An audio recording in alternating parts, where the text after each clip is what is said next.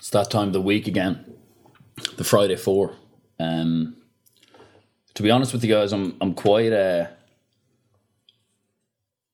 I'm finding it quite difficult to, to do it this week. I'm still I don't know if you can tell by my voice. I'm still not over last week at all.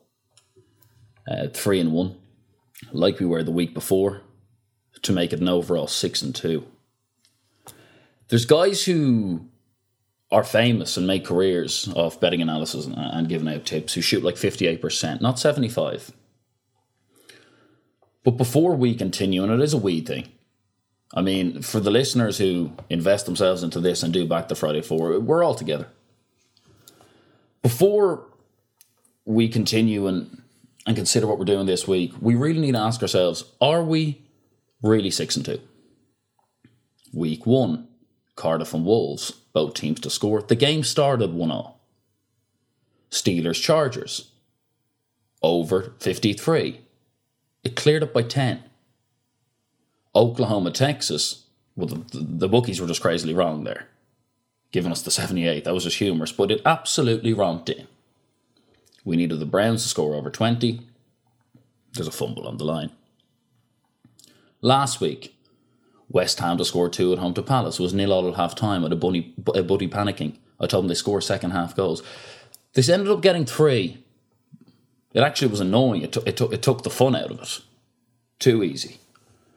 Uh, the Packers bet, just funny, just so guaranteed. Aaron Rodgers was always going to do that the week after his coach got sacked, and he did exactly as we said he would.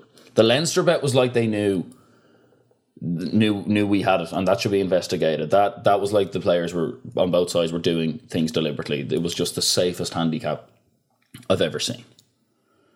Cleveland Browns game to be over forty seven points, thirty four at half time. Need two touchdowns in the second half, and the Panthers collapse. They get a disallowed touchdown.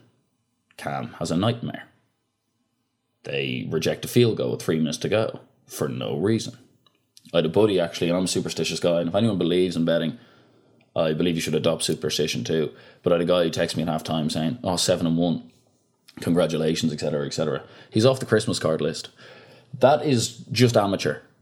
Never ever celebrate before something's over. But yeah, no, our six wins walked it. Our two losses, we got skanked. So hopefully this week we can try our best to make it a 4 0. And yeah, so, so, so here we go. First off, we're doing a sport we haven't done yet NBA, basketball. Um, tonight, well, at 10 past 12 in the morning, the Milwaukee Bucks travel to Cleveland Cavaliers. Cavaliers, who are obviously, and as everyone predicted, have an appalling season since LeBron left, but they've won the last two home games. Uh, beat the Knicks midweek and beat the Wizards before that. At home, they're five and ten. They've also beaten the Rockets at home. They've beaten the Hornets at home. They only lost to the Timberwolves by five, a top side. They only lost to the Raptors by eleven, which isn't disgraceful considering the Raptors are the informed team of the country. Um, if you mix up with the fact that the Bucks, who are eighteen and nine, but people are overrating them. They're five and six on the road. They lost their last away game. They've also lost to the Knicks and the Hornets in the last three weeks away from home. They're just off the back of a defeat to the Indiana Pacers. And now they have to travel 315 miles to Cleveland, who, as I said, aren't playing badly at home.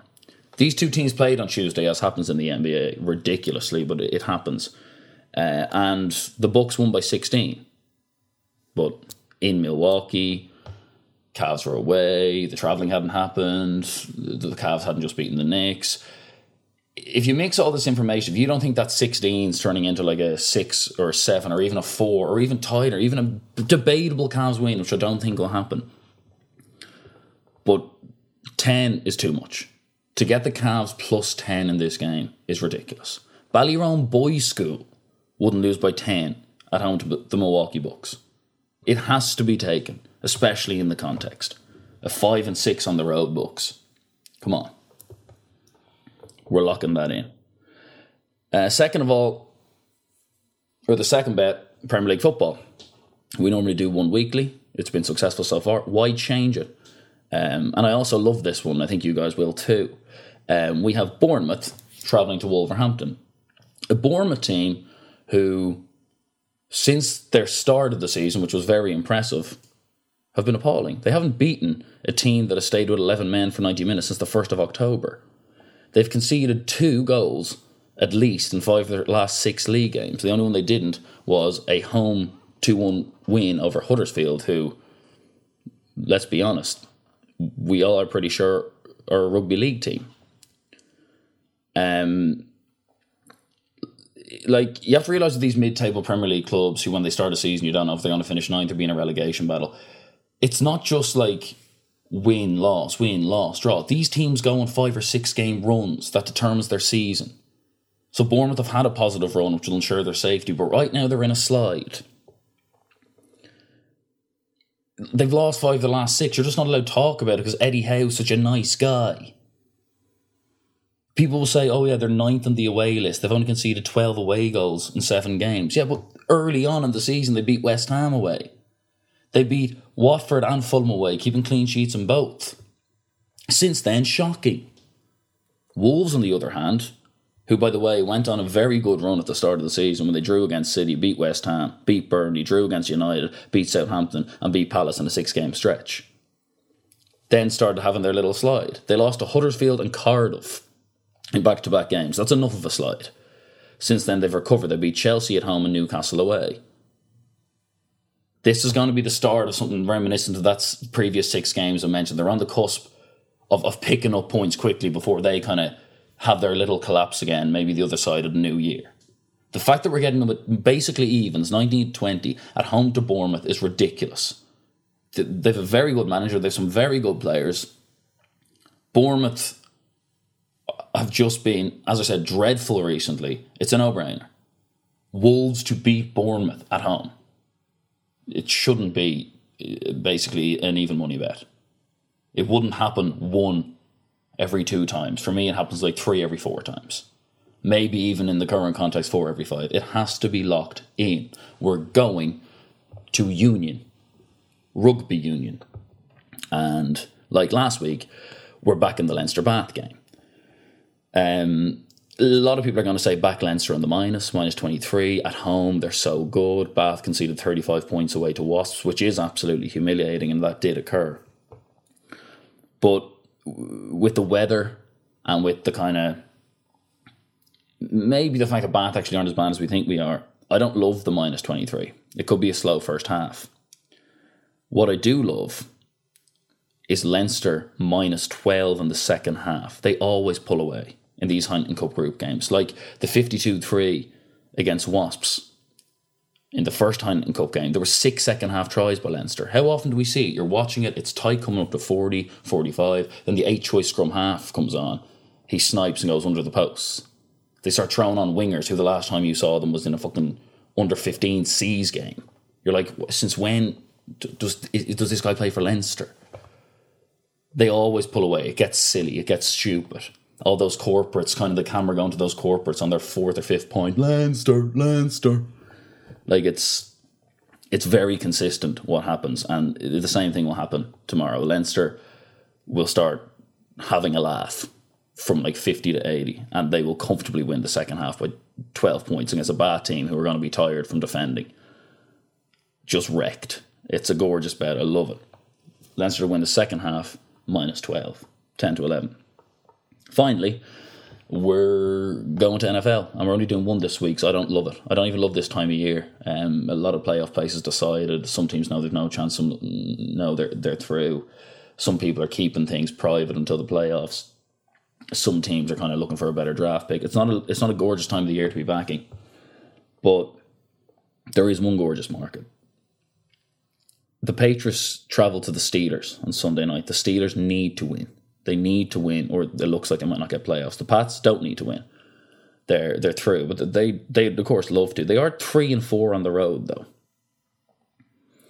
Um, they haven't been playing well away from home, but I just don't think we can, especially with the history of the fixture, back the Steelers to win. So that's why we're going to the points market. The over is fifty two point five.